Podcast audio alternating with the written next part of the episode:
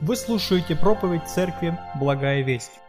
Дорогие друзья, братья и сестры, мы продолжаем изучать Евангелие от Луки. Снова перед нами шестая глава. И сегодня мы читаем с 37 по 38 стих включительно. Всего два стиха, но очень важные для нашей духовной жизни. «Не судите и не будете судимы, не осуждайте и не будете осуждены, прощайте и прощены будете, давайте и дастся вам мерую добрую, утрясенную, нагнетенную, переполненную, отсыплют вам в лоно ваше. Ибо какую меру мерите, такое же отмерится и вам. Аминь. Вот такое слово, и а, как вы помните, мы сейчас э, в таком месте Евангелия от Луки, где написана Нагорная проповедь Иисуса Христа – и мне очень понравилось, как Игорь Владимирович назвал, что вот на горную проповедь – это, знаете, восхождение на духовный Эверест. Эверест – это высочайшая гора в мире, и те истины, которые мучит Иисус на горной проповеди, они достаточно просты для понимания, но довольно трудные для исполнения. И действительно, чтобы их исполнить, чтобы воплотить то, что повелевает Иисус, это – нужно довольно большое усилие. Это вот подобно тому, как альпинисты поднимаются на гору Эверест. И сегодня перед нами будет три таких вершины, э, ведущие вот к самой главной вершине горного Эвереста. Я назвал свою проповедь так. «Не делай другим то, э, вернее, делай другим то, что хочешь получить сам. Делай другим то, что хочешь получить сам». На самом деле учение Иисуса – оно довольно непростое. Оно, с одной стороны, простое, понятное детям в плане какой-то открытости, в плане э, открывает когда путь спасения. Поверь в Иисуса, покайся в грехах, примирись с Богом и будешь жить. С другой стороны, уже для верующих, для покаявшихся, для рожденных свыше, Иисус предлагает вот этот путь духовного роста, там можно назвать его освящением или духовным ростом, развитием. Вот этот путь непростой – и учение Иисуса, оно, знаете, оно бросало вызов людям. Оно бросало вызов людям, потому что то, что он говорил, было трудно исполнить. Иногда даже можно так предположить, что люди, слушая Иисуса, а, думали, ну, нет, Господи, ты требуешь от нас невозможного. Господи, ты требуешь от нас невозможного. А, помните, мы уже эти заповеди разбирали, что Иисус учил любить врагов – учил э, благотворить или служить ненавидящим, молиться за обижающих. Помните, это уже не в Евангелии от Луки, в параллельном Евангелии от Матфея, тоже часть Нагорной проповеди, когда Иисус говорил, «Будьте совершенны, как совершен Отец наш Небесный». И это действительно духовный верест. Но можно сказать, что те из нас, кто принял Иисуса как своего Спасителя, кто раскаялся в своих грехах, кто пережил рождение свыше – кто действительно исполняется Святым Духом, он получает эту способность от Бога вот идти по этой тропе восхождения, идти по этой тропе восхождения к духовным вершинам. И будем помнить, что цели, которые ставит Иисус, трудные, непростые, но Он с нами. Его Дух Святой, Его благодать, Его помощь, она с нами, и его силой, уповая на Него и прилагая свои усилия, мы можем достигать этих духовных вершин, э, куда призывает нас Иисус Христос. Как вы понимаете, в этих трех стихах, три, в этих двух стихах три основные мысли. Мы последовательно их рассмотрим. Первый из них, 37 э, стих, «Не судите, не будете судимы, не осуждайте, не будете осуждены». Вот такая интересная конструкция, ее нету в Евангелии от Матфея, как бы, знаете, два раза повторяется, не судите, не осуждайте.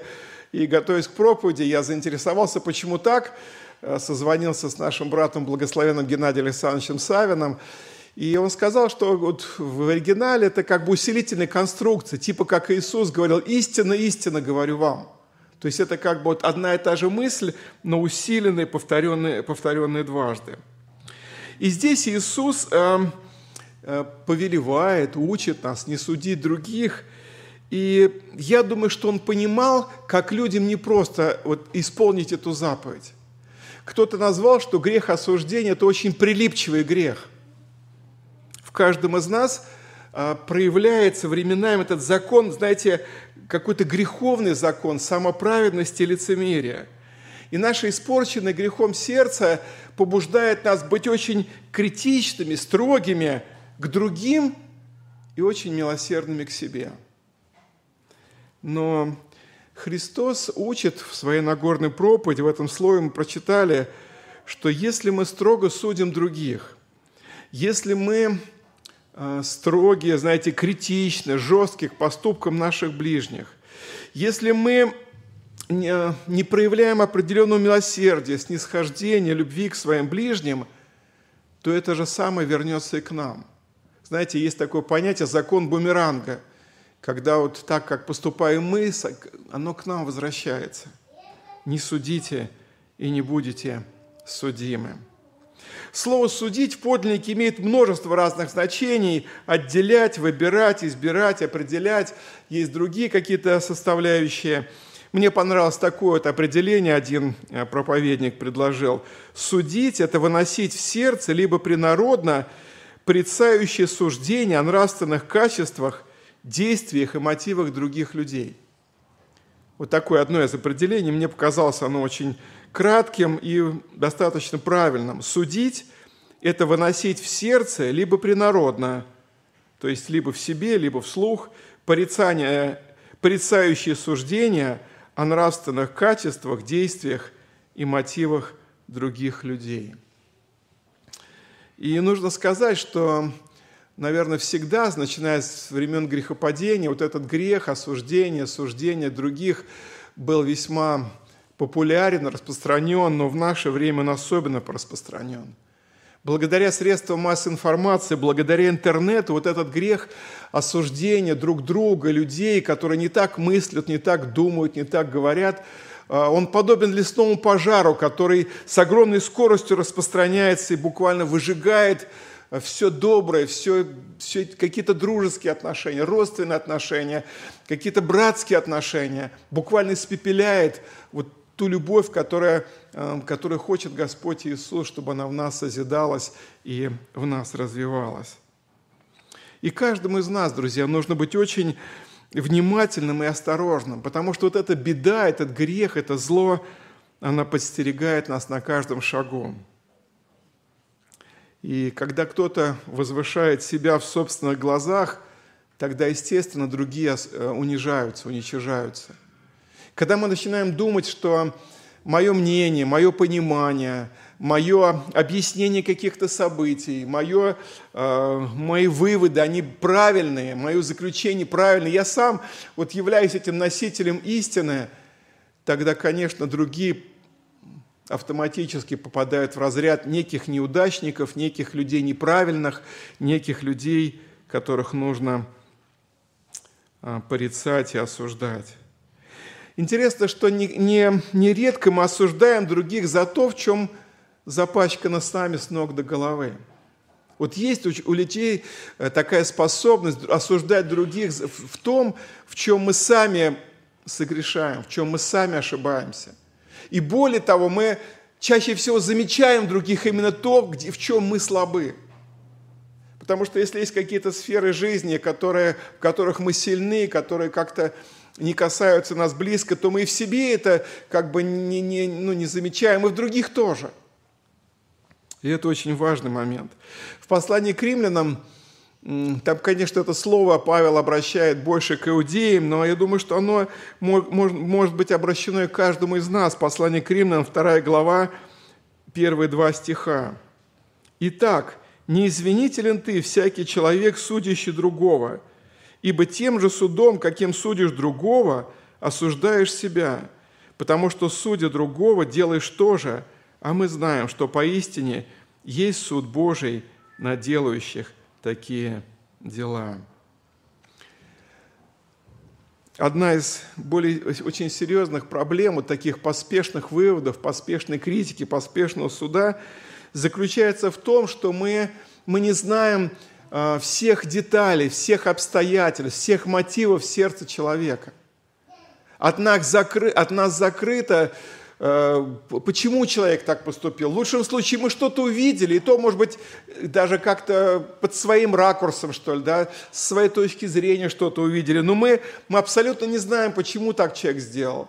Возможно, что он сам себя осуждает, возможно, что он в этом покаялся, возможно, что он, как бы, знаете, не хотел это сделать, вот где-то у него это вырвался, он тут же остановился. Но бывает так, что мы это заметили, обратили внимание, осудили, и даже иногда какую-то а, характеристику человеку дали, или даже какой-то приклеили к человеку а, определение, что вот он такой, он всегда так поступает – Ах, вот он, оказывается, какой, да, я-то думал. В первом послании к Коринфянам, 4 глава, 5 стих, апостол Павел пишет такое слово. «Не судите никак прежде времени, пока не придет Господь, который и осветит скрытое во мраке, обнаружит сердечное намерение, и тогда каждому будет похвала от Бога». Вот это очень важный момент. Не судите никак прежде времени. Есть Господь. Есть Господь, который как раз в отличие от нас знает сердечное намерение, знает мотивы, знает, почему так человек сделал, и знает то, что, может быть, человек уже, как я сказал выше, успел покаяться, исправиться, сам все понял, сам себя осудил и пред Богом исповедовал какую-то свою ошибку или какой-то свой грех. Иногда то, что нам представляется греховным в проступке человека – на самом деле таковым не является. Мы часто можем ошибаться. Что-то увидев, что-то на что-то обратив внимание, сделав какую-то оценку, но, но можем очень сильно ошибиться. А, мудрый язычник Лао Цзы учил, никогда не осуждая человека, пока не пройдете долгий путь в его ботинках. Никогда не осуждайте человека, пока не пройдете долгий путь в его ботинках. Еще кто-то сказал, что э, мы не делаем многих ошибок и даже грехов только потому, что нам не предоставился такой случай. Просто Господь по своей благодати хранит нас от многих искушений, от многих ошибок. Ну, я не знаю, мне никогда не предоставлялся случай, там, не знаю, украсть миллион долларов, там, да, или еще что-то. Ну, не было такого шанса. Наверное, что у вас тоже такого шанса не было, да?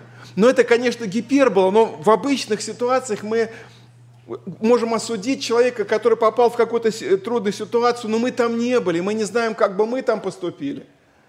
Поэтому надо быть очень осторожным. Еще есть такая интересная деталь, что иногда превозношение и осуждение облекаются в такой сарказм, некое остроумие.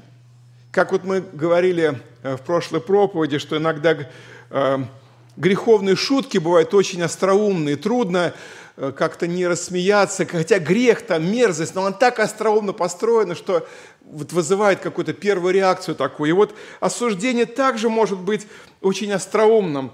И в этом плане интересно, как ты высказался Лев Николаевич Толстой.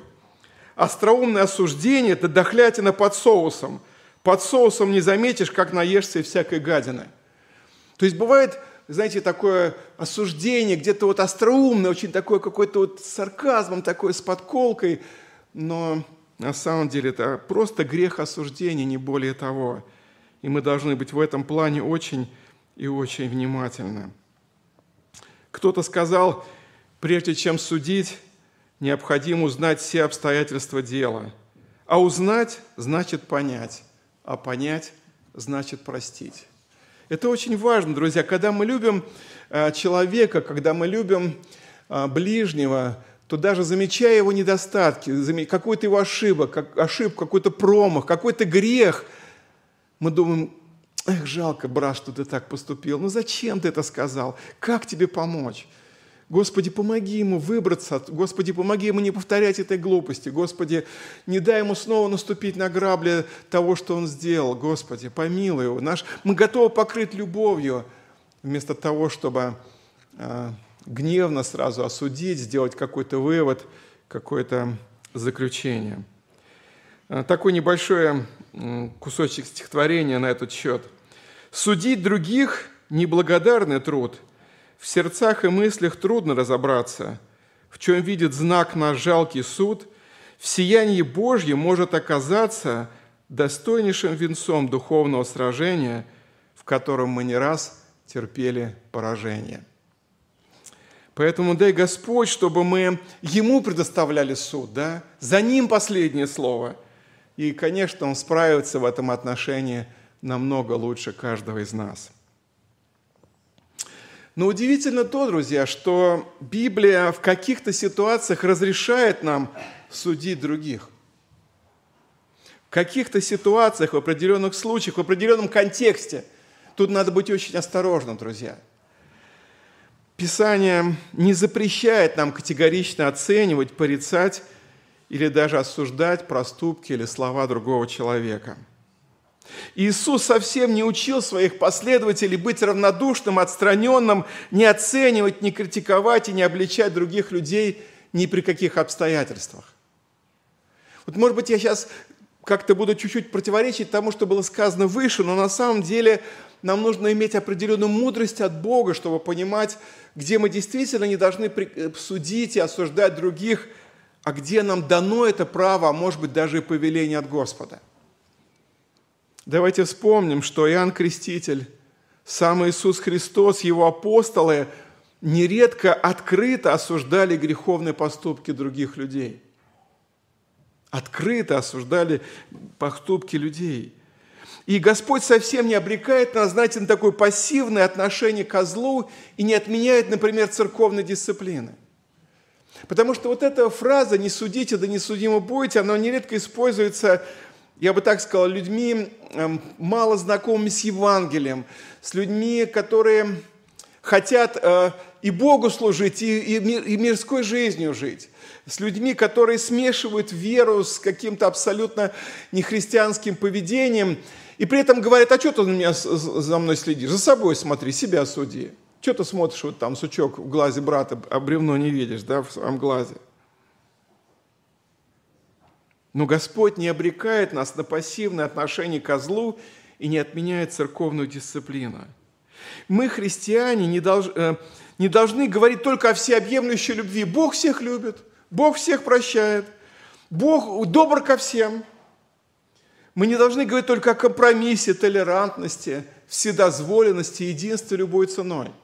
Неважно как, давайте просто любить друг друга. Давайте просто быть дружными. Все хорошо, не обращайте на что внимания. Писание учит нас, что когда особенно верующие люди открыто грешат, когда люди в церкви впадают в ересь, когда духовная жизнь приходит в упадок, просто необходимо обличение – Необходимо порицание, укоры, призывы к покаянию и исправлению. Мы знаем, что так поступали пророки древности. Я очень люблю перечитывать Ветхий Завет, и когда читаешь о жизни, учении, о том, что писали, говорили древние пророки, довольно большая часть их а, служения, их проповедь была как раз обличением народа во грехах. И от имени Господа они обличали и простых людей, и князей, и царей иногда, да, это было часть их служения. Главное, чему учит Иисус в этом слове, в своей Нагорной проповеди, чтобы мы, как Его ученики, были более проницательны в своей вере и поступках, чтобы мы старались распознать, где истина, а где ложь, где внутреннее, а где поверхностное, а где настоящее, где подделка, где подлинная праведность, а где лукавство и хитрость людей. Помните, как Иисус учил обличать согрешающего брата наедине, и только если он не раскается, взять с собой одного или двух свидетелей. Но если и это не поможет, тогда уже выносить на суд церкви. И это очень серьезно. Это повеление Иисуса, Евангелие от Матфея, 18 глава, мы проповедовали в нашей церкви уже на эту тему не раз. Безразличие к греху – это проявление не любви, а ненависти. Безразличие к греху – это проявление не любви, а ненависти. Кто-то сказал, что нежелание обличать грех ближнего равноценно нежеланию предупредить его о серьезном заболевании с уже заметными симптомами. Представьте себе, вы видите, что у ближнего какое-то серьезное заболевание, а он еще об этом не догадывается. но вы видите, может быть, вы доктор, или у вас есть опыт, или у вас есть какое-то понимание, что человек болен, и, и вы говорите, да нет, это не мое дело. Когда-нибудь он сам это узнает. Это безумие. Конечно, главное, о чем предупреждал Иисус, и мы об этом сказали в начале, если вы были внимательны, что мы не должны, знаете, страдать таким самооправданием, самовозвышением, знаете, таким эгоистичным, поспешным осуждением, безжалостным, когда мы просто порицаем э, своих ближних, когда мы возвышаемся над ними. Я-то так не делаю, я-то не такой плохой, как ты, я-то так не поступаю. Вот это страшно, когда такая, знаете, гордыня, самоправедность, это печально. За исключением тех случаев, когда человек находится в лжеучении или явно не живет по библейским принципам, нам не следует э, э, осуждать других людей, их жизнь, то, как они говорят, тем более их мотивы, мы не знаем этих мотивов. И потому вот эти слова Иисуса очень сильны. Не судите, да не судимы будете. Не осуждайте, не будете осуждены. Поэтому дай нам, Господь, мудрости – чтобы мы четко распознавали, когда мы не должны судить других, да, а когда, наоборот, с любовью мы желанием помочь, желанием послужить, желанием исправить, мы порицаем, обличаем, в каком-то смысле осуждаем, но наше желание помочь согрешающему выбраться из той ямы, в которой он оказался, и решить те проблемы, которые у него есть на сегодня – и это вот такая первая, одна из вершин, из трех вершин восхождения на духовный верест, о котором мы сегодня с вами говорим. Вторая часть, вторая тема, к которой обращается Иисус, «Прощайте и прощены будете». Это еще одна такая, можно сказать, духовная вершина, которая призывает нас Иисус через свое Слово – я думаю, что каждый из нас, друзья дорогие, понимает, что каждый из нас, и я в том числе стоящий перед вами, мы все весьма несовершенны. Временами я и вы грешите. И поскольку мы грешим, поскольку мы несовершенны, мы нуждаемся, я так себе написал, в регулярном прощении со стороны ближних – я нуждаюсь в регулярном прощении со стороны моей супруги, моих детей, внуков, моих друзей, вас, как членов церкви, моих соседей, потому что где-то я пропускаю удар, где-то я согрешаю, где-то я а, поступаю не так, как должен поступать. Кто-то очень мудро заметил, что прощение – это смазка человеческих отношений. Прощение – это смазка человеческих отношений. Нередко а, двигатель в машине заклинивает, потому что там забыли проверить смазку, она по каким-то причинам выгорела или утекла, и мотор приходит в негодность. Самые совершенные механизмы, самые а, мудро устроенные, без смазки, со временем разрушаются и приходят в негодность. Мы не можем прожить без милости, снисхождения и прощения по отношению к нам – Библия говорит, что все мы много согрешаем, мы часто ошибаемся, даже лучшие из нас порой согрешают и делают ошибки. И потому мы нуждаемся, я нуждаюсь, мы нуждаемся, чтобы окружающие люди помнили о моей немощи и снисходили и прощали ко мне и к тебе, брат и сестра. В противном случае любая наша ошибка будет фатальной, любой промах – разрушит братские отношения. Любой проступок приведет к полному разрыву дружеских, родственных, супружеских отношений. Почему Писание говорит, прощайте и прощены будете? Конечно, прощать непросто. Друзья, прощать непросто, будем честными, прощать непросто. И иногда мы вместо такого настоящего, подлинного прощения от сердца – делаем это немножко вынужденно, криво, фальшиво. Я прочитал такую невыдуманную историю, как одна верующая сестра позвонила своей вздорной подруге и говорит, ты знаешь, я заболела, и вдруг я умру, поэтому я решил тебя простить. Но знай, что если я выздоровлю, я тебя не простила. Христос сегодня напоминает нам, если ты хочешь, чтобы прощали тебя – если ты хочешь, а мы чуть выше говорили, насколько мы нуждаемся в прощении со стороны близких, тогда сам старайся прощать проступки ближних от всего сердца. И он учит нас тому, что есть прямая духовная взаимосвязь между нашим прощением других и прощением нас самих. В Евангелии от Матфея, 18 главе, описана очень такая известная притча Иисуса Христа, когда добрый царь прощает своего э, проворовавшегося, негодного слугу, э, огромный долг, там многомиллионный ему прощает, а потом он, прощенный этот слуг, э, слуга царя, выходит и видит своего товарища, который должен ему сотни, в тысячи раз меньше долг, там где-то 100 динариев, и начинает душить его, отправляет его в тюрьму и говорит, отдай, что ты мне должен, и не, не внимает никаким просьбам. И вот а, дальше государь возвращает этого прощенного и говорит, как какой-то злой негодный раб. И заканчивается эта притча такими словами, 35 стих, 18 глава Матфея. Иисус как бы делает вывод из этой притчи. «Так и Отец мой Небесный поступит с вами, если не простит каждый из вас от сердца своему брату согрешение его». Вот это очень важная фраза. «Если не простит каждый из вас от сердца согрешение его своему брату». Потом дай Господь, братья мои и сестры, дай Господь, чтобы мы а, учились этому прощению, чтобы мы стремились, знаете, восходить на, этот, на эту вершину, а, горную вершину духовной жизни – Конечно, прощать – это значит проявить к виновному милость, милосердие. В словаре Владимира Дали очень интересно есть такое определение. Простить – это значит отпустить провинность, освободить от кары и взыскания, перемириться сердцем, не питая, вражды и за обиды, переложить гнев на милость. Мне очень понравилась эта фраза «простить – это переложить гнев на милость» переложить гнев на милость. Кто-то мудро заметил, что прощающий, как бы, знаете, сам платит цену за того человека, который причинил ему боль.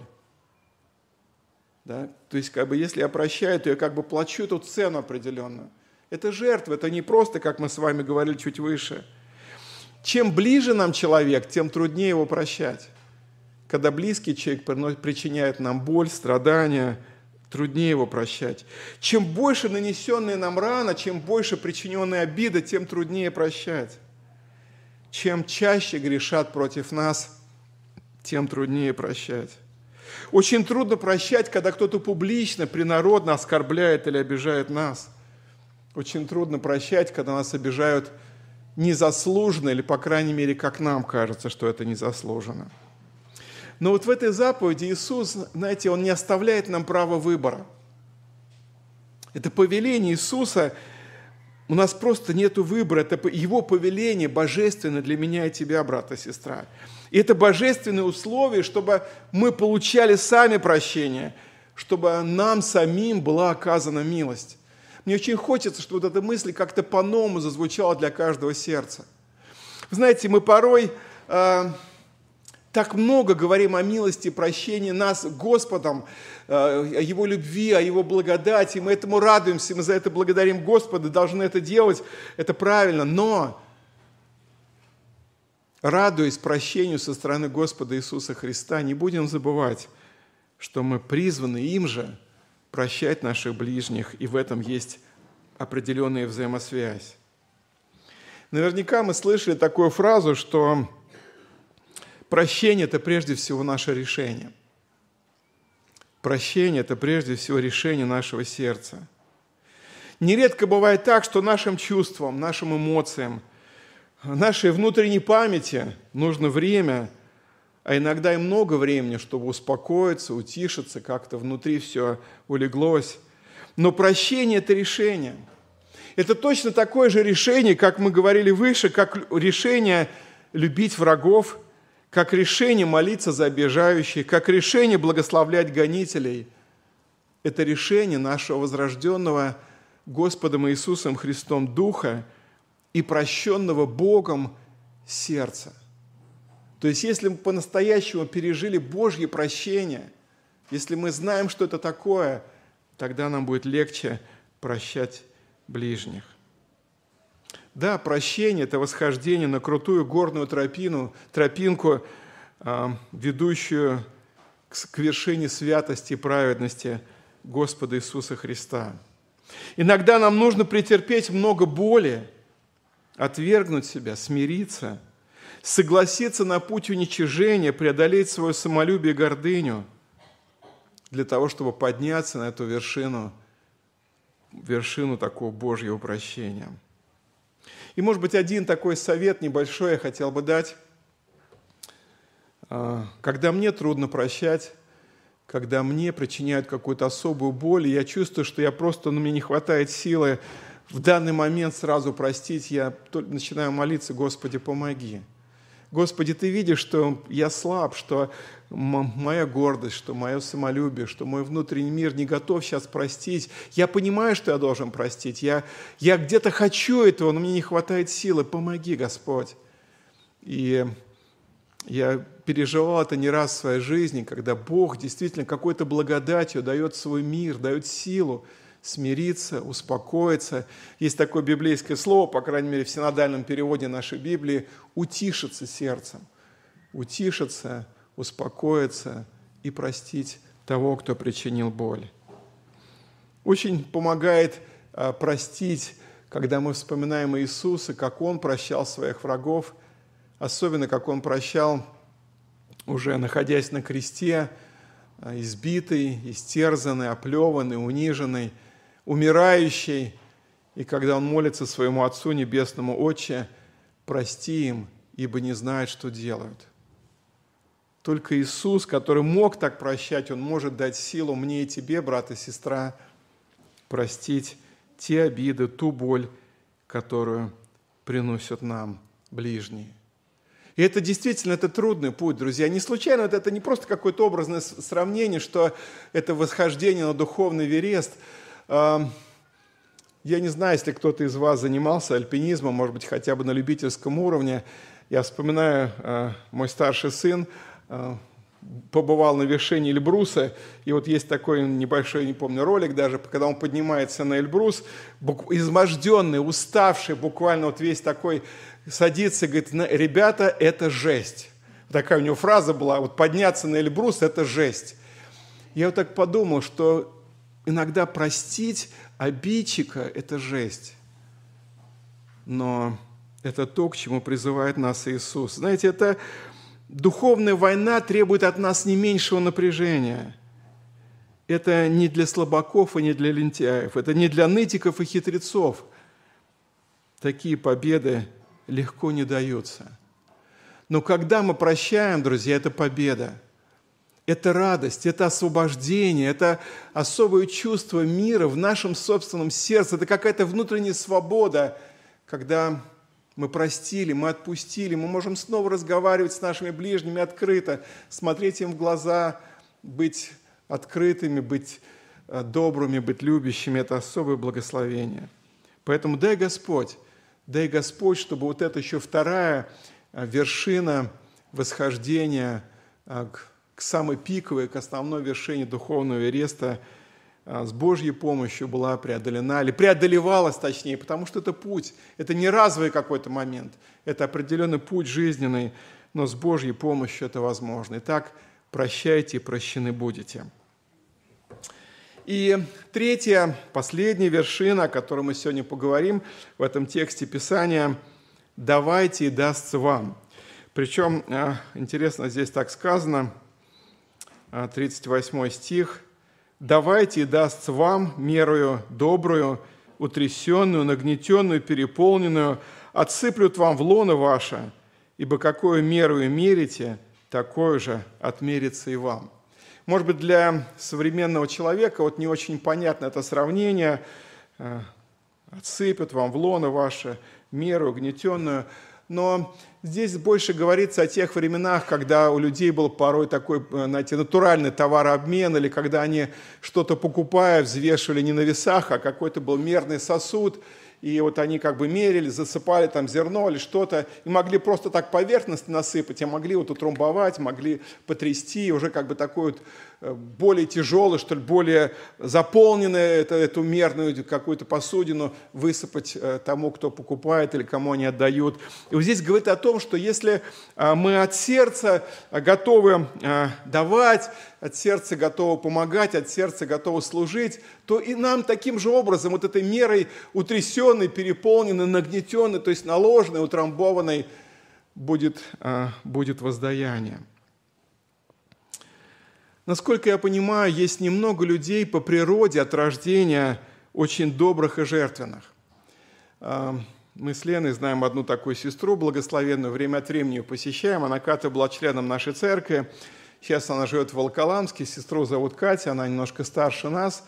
Но она рассказывает про себя, что с детства ее, знаете, даже немножечко такой считали какой-то чуть ли не глупенькой, потому что она была готова отдать последнее – то есть там они жили очень скромно, бедно, там она вышла с кусочком хлеба на улицу, кого-то увидел там и отдала последнее. Или там что-то мама ей купила, какую-то одежку хорошую, она могла там тоже взять и подарить кому-то, да.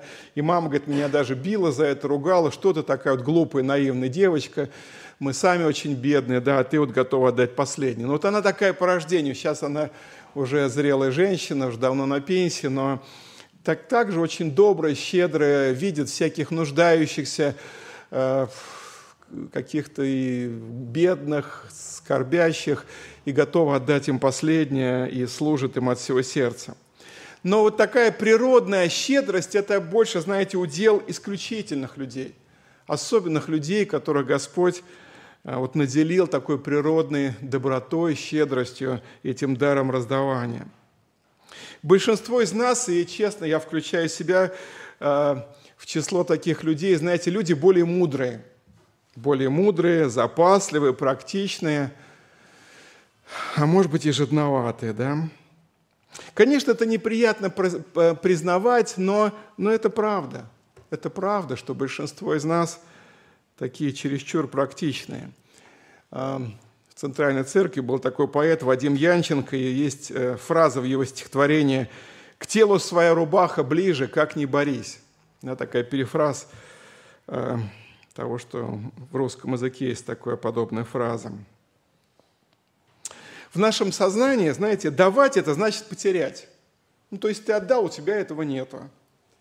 Но интересно, согласно Христу, давать – это значит приобретать. Вот по-человечески давать – это потерять. То есть ты отдал, у тебя это уже нету, ты обеднел. А Христос говорит, что давать – это значит приобретать. А в книге притчи, 19 глава, 17 стих, есть такие слова. «Благотворящий бедному дает взаймы Господу, и он воздаст ему за благодеяние его». Притча 19.17. «Благотворящий бедному дает взаймы Господу, и он воздаст ему за благодеяние его». И много других текстов Библии, когда, помните, Иисус сказал такую фразу, что нищих всегда будете иметь между собой – вот с тех пор, как люди отступили от Бога, как э, не захотели слушаться Божьей воли, Божьих заповедей, вот это расслоение на бедных и богатых, оно явно в любо, при любом строе, при любом строе, в любом обществе. И есть люди более состоятельные, есть менее. Но нам, христианам, важно помнить одну вещь, друзья. Очень важно помнить одну библейскую истину – что прежде всего мы призваны отдать себя Господу. Мы призваны сказать, Господи, вот я, все, что мне, все, что мое, это Твое, Господи, Ты мне все это дал. Вот это осознание важно. Вот эта готовность отдать себя Господу, и тогда нам будет легче служить, служить и раздавать нашим ближним уже во имя Господа.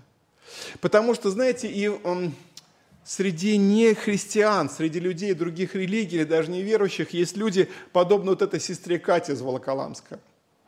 Жертвенных, таких очень готовых послужить. И, например, когда наши братья и сестры ездили и в Ростов служить беженцам, и в Таганрог, и Мариуполь, то там встречали людей и светских, волонтеров, которые просто по зову сердца, не, не потому, что они как христиане обязаны, и, так сказать, какая-то особая такая вера их туда ведет, просто по зову своего сердца, наверное, какой-то, э, знаете, э, Божьей благодати, которая действует во всем мире, она дает вот эту доброту. Поэтому есть люди, говорю, неверующие, которые готовы служить ближним своим. Но мы, в отличие от них, прежде всего понимаем, что все, что мы имеем Божие, мы Господу посвятили свою жизнь. И наша доброта к ближним – это следствие вот этого посвящения, это отдача себя Господу Иисусу Христу. Помните, как Христос призывал своих учеников умереть для себя и жить для Него – и если мы стараемся вот этим путем самоотречения идти в плане своей веры для Господа, тогда нам намного легче делиться с другими теми благословениями, которые нам оказал сам Господь. Когда мы изучаем Священное Писание, мы видим, что высшим даятелем в этом мире является Господь. А мы тут с Леной ехали недавно в машине и э, слушали одну из книг Макса Лукада, это американский писатель, и он интересно такую мысль сказал, вот Бог настолько щедрый даятель, Он так любит нас, людей, и он говорит, вот интересно, Бог создал вкусную пищу. Ну, просто мог бы создать пищу для людей, которые, чтобы они могли жить. Да он создал вкусную пищу. Он создал запахи. Он создал красоту цветка.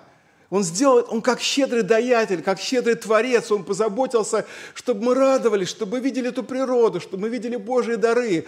И говорили, Господи, какой ты удивительный, какой ты щедрый, как ты заботишься о нас, как ты иногда благословляешь нас какими-то особыми дарами. Мы их даже не заслуживаем, а ты по милости своей даешь нам это.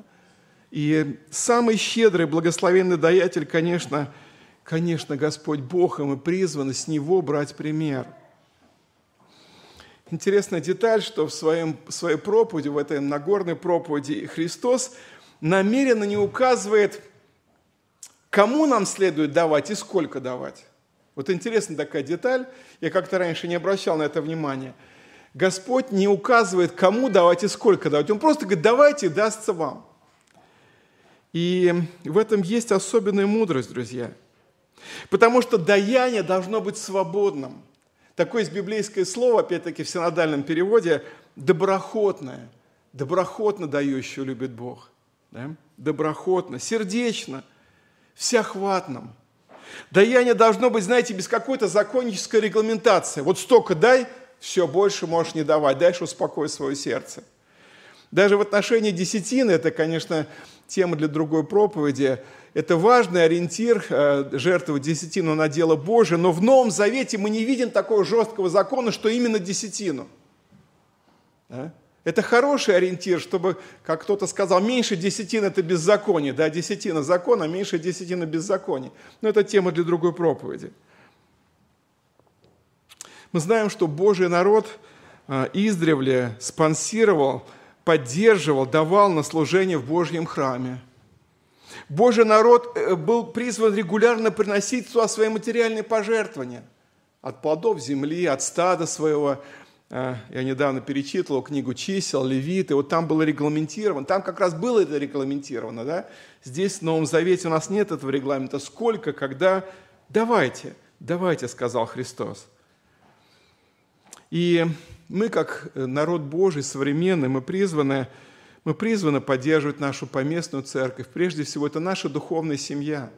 И знаете, в каком-то смысле это благословение, то, что сегодня, это, конечно, печально и плохо, но в каком-то смысле благословение, что а, какие-то внешние источники а, поддержки дела Божия в России, они сейчас полностью почти практически перекрыты.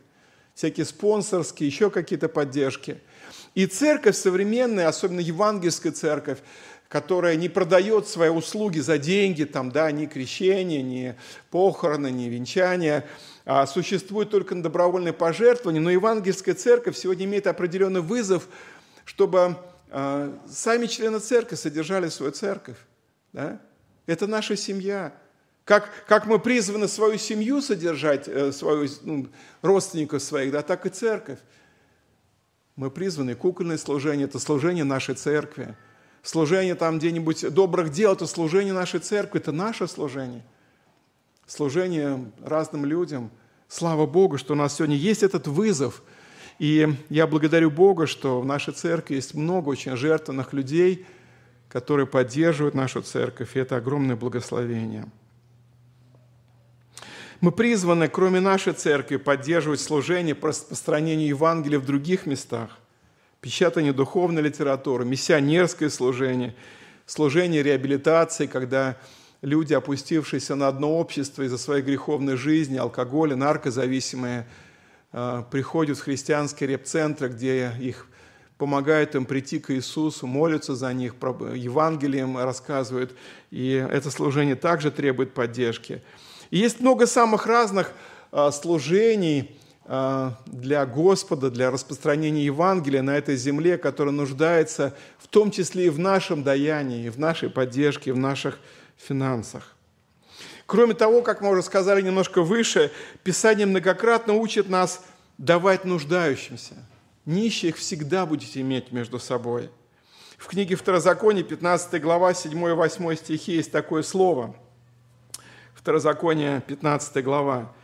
Если же будет у тебя нищий кто-либо из братьев твоих в одном из жилищ твоих на земле твоей, которую Господь Бог твой дает тебе, то не ожесточи сердце твоего и не сожми руки твои перед нищим братом твоим, но открой ему руку твою и дай ему взаймы, смотря по его нужде, в чем он нуждается. А вот подобное слово уже из Нового Завета, Евангелие, это первое послание Иоанна, 3 глава, 17-18 стихи. 1 Иоанна 3 глава, и обращение к церкви. «Кто имеет достаток в мире, но, видя брата своего в нужде, затворяет от него сердце свое, как пребывает в том любовь Божия?» И 18 стих. «Дети мои, станем любить не словом языком или языком, но делом и истинную».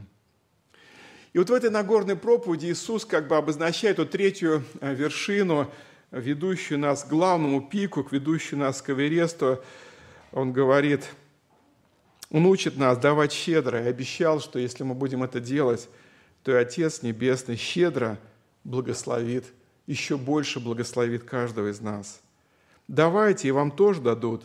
Меры полной меры, утрясенной, пересыпающейся через край, вам отсыплют вашу полу, какой мерой вы мерите – такое же и отмерится вам. Это такой, этот текст в более современном переводе, этот стих. Но есть еще одна важная деталь в этом, в этом плане, что в раздавании следует проявлять и некую разумность. В раздавании, вот в этом даре служения материальном, важно проявлять некую разумность. И апостол Петр прямо, помните, призывает в добродетели проявлять рассудительность. Интересно, что в одной из первых таких духовных а, наставление ранней церкви, в Дедахе есть такое слово «Да запотеет рука твоя, пока даешь милостыню». Тоже вот проявляйте разумность, да запотеет. То есть, ну, на самом деле есть очень много хитрецов и людей лукавых вокруг нас. Есть очень много людей, обманщиков. А, один пастор рассказывает, он пришел в магазин, смотрит, там ходит бабушка такая ветхая, несчастная, и подаяние собирает – и он подходит к ней, поздоровался, говорит, «Э, дорогая, а у вас, наверное, пенсия есть. У меня вот мама тоже пенсионерка, и она живет на свою пенсию, да еще и бедным помогает, как-то ухитряется сэкономить. А что ж, ваша-то пенсия как? Она говорит, ой, да, милочек, да, есть у меня пенсия. Ну, у меня сын пьяница, все пропивает. Я вот собираю, а он пропивает. Ну, надо же как-то сына поддержать. Ну и брат понял, что вот это, это не мудрая поддержка, да, это женщина, которая собирает денежки на водку для своего сына. И еще один пример я слышал, как, ну, наверное, в нашей церкви что-то подобное было. Э, в церковь приходит мужчина, подходит к служителю после собрания и говорит, ой, брат дорогой, я вот из другой церкви, вот из такой-то, такой-то, вот фотография моего бракосочетания, вот фотография моего крещения, я там член церкви. Ой, вы знаете, я сейчас в трудной ситуации оказался, мне вот денежек на билет не хватает. Помогите, пожалуйста, я вот сейчас вернусь домой, я вам все точно пришлю. Вот, а он говорит, ну подожди, говорит, брат, ну хорошо, говорит, а можно телефончик твоего служителя, из какой-то церкви, из какого-то города, ага, из такого, а можно телефончик? И тот так возмутился, да вы что, брату во Христе не доверяете, вы тут формалисты все, тут такие бюрократы, возмутился и, значит, хлопнул дверь и ушел. Но пастор оказался довольно разумным, он все-таки нашел телефончик этого, этого города, этой церкви, этого пастора, того, позвонил и говорит, да-да, говорит, знаем такого. Он, говорит, семью бросил, был когда-то христианином, отпал, а сейчас ездит по церквам и вот таких вот наивных верующих обирает. Кому какую легенду рассказать, кому какую сказочку, и правильно, что вы ему не дали. Друзья, нам нужно иногда проявлять эту, эту мудрость, эту осторожность, даже в плане, даже в плане того, что мы взаймы друг другу даем. Надо быть иногда очень осторожным. Иногда даже, знаете, не лишне посоветоваться с пастором. А вот нужно дать брату Н денежку взаймы или нет.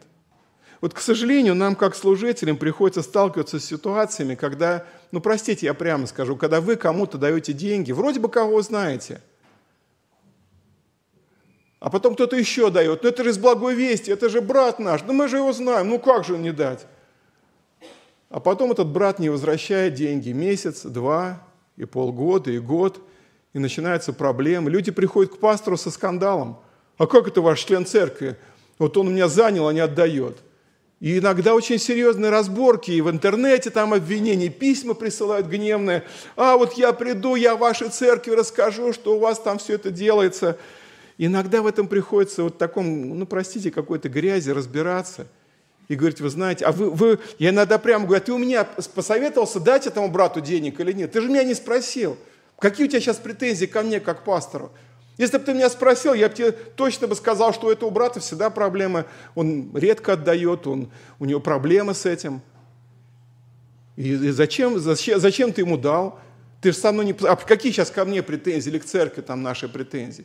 Поэтому, друзья дорогие, нам нужно в этом тоже проявлять мудрость. С одной стороны, давать щедро – давать с любовью, давать нуждающимся. Давать, может быть, как помните, Иисус сказал, давайте и даже не ожидайте, что вам вернут. Но это в том случае, если это действительно ну, человек, который в трудной ситуации, честный, порядочный. Он так Господь допустил, чтобы он оказался вот на дне общества, и, и твое, твое даяние ему, это, это просто милость Божия к нему. Но бывает и по-другому. Поэтому, друзья, помогая другим, нужно прежде убедиться, что помощь будет на добро. Что помощь будет на добро. Помни, что все средства, даже которые в моем кармане, в моем кошельке, это Божие средства. Это не совсем мое, моя собственность, это не совсем твоя собственность. Это Бог дал нам заработать. Это Бог дал нам милость получить стипендию или пенсию, или еще каким-то образом благословил. Фактически это Божие – вы знаете, есть такая ошибка, когда мы говорим, что вот десятину я Богу отдал, а остальные 90 мои. Да нет, друзья, это не так. Сто процентов Божие. Но Бог у нас не забирает все, нам дал это для жизни, для семьи, для питания, для, может быть, какого-то отдыха. Это Бог нам дал. Мы только часть из того, что мы имеем, жертвуем на дело Божие или жертвуем э, бедным, нищим или страждущим. Поэтому дай Господь нам вот это ясное понимание и проявлять эту определенную мудрость в, том, в тех даяниях, которые мы, с вами, мы, вам, мы даем другим. Итак, э, подводя итог тому, о чем мы сегодня говорили, мы вспоминали сегодня три духовные вершины на пути к главному, главному вот этому а, восхождению на Эверест. Главное восхождение, знаете, как себе для себя определяю? Это, это будьте совершенны, как совершен Отец Небесный. Это подражайте мне, как я Христу, сказал Павел. Вот это главная вершина этого духовного вереста, это, конечно, образ Иисуса Христа. Но есть какие-то промежуточные пути, эти тропы восхождения. И мы сегодня говорили об этих трех, трех вершинках, трех определенных этапах, в которых мы также должны возрастать, совершенствоваться. Не судимы, не будете судимы, не осуждайте, не будете осуждены. Прощайте, прощены будете, давайте, дастся вам – мерую добрую, утрясенную, нагнетенную и переполненную, отсыплют вам в лоно ваше, ибо какую меру и мерите, такое же отмерится и вам. Аминь. Давайте помолимся. Господь наш Иисус Христос, благодарим Тебя, прославляем Тебя, что Ты щедрый Бог, Ты Бог любящий, милосердный. Благодарим Тебя, что Ты податель всех благ – Благодарим Тебя, что Ты прощаешь нас, хотя мы совершенно недостойны этого прощения. Ты прощаешь наши грехи через Иисуса Христа и не вспоминаешь их более. Господь, слава Тебе, слава Тебе за нашего Господа, за нашего Спасителя драгоценного, в котором мы имеем прощение. Слава Тебе за все Твои даяния, которые Ты нам оказываешь, Господь. Каждый день слава Тебе, Господи. Слава Тебе за все Твои милости, что Ты не судишь нас строго, но через Иисуса Христа Ты оказываешь нам милость. Учи нас этому, Господь, этой милости, этому снисхождению. Дай нам мудрость отличать, где мы должны, может быть, обличать с любовью, даже укорять, стараясь помочь, стараясь исправить ближнего, послужить ему, а где мы должны просто не судить и молиться, просить милости, дать место, если нужно, Твоему гневу. Господи, благослови. Благослови нас понимать, что духовная жизнь это, – это труд, это борьба, это восхождение на этот действительно верест, на эту крутую тропу, ведущую к совершенству. Ты сам сказал, будьте совершенны, как совершен Отец ваш Небесный. Благослови нас в этом. Пусть все это будет для Твоей славы. Любим Тебя, поклоняемся Тебе, прославляем Тебя, Бог наш, Отец, и Дух Святой. Аминь. Местная религиозная организация Церковь Евангелия христиан-баптистов «Благая весть» зарегистрирована 24 июня 1999 года. ОГРН 103 773 974 3007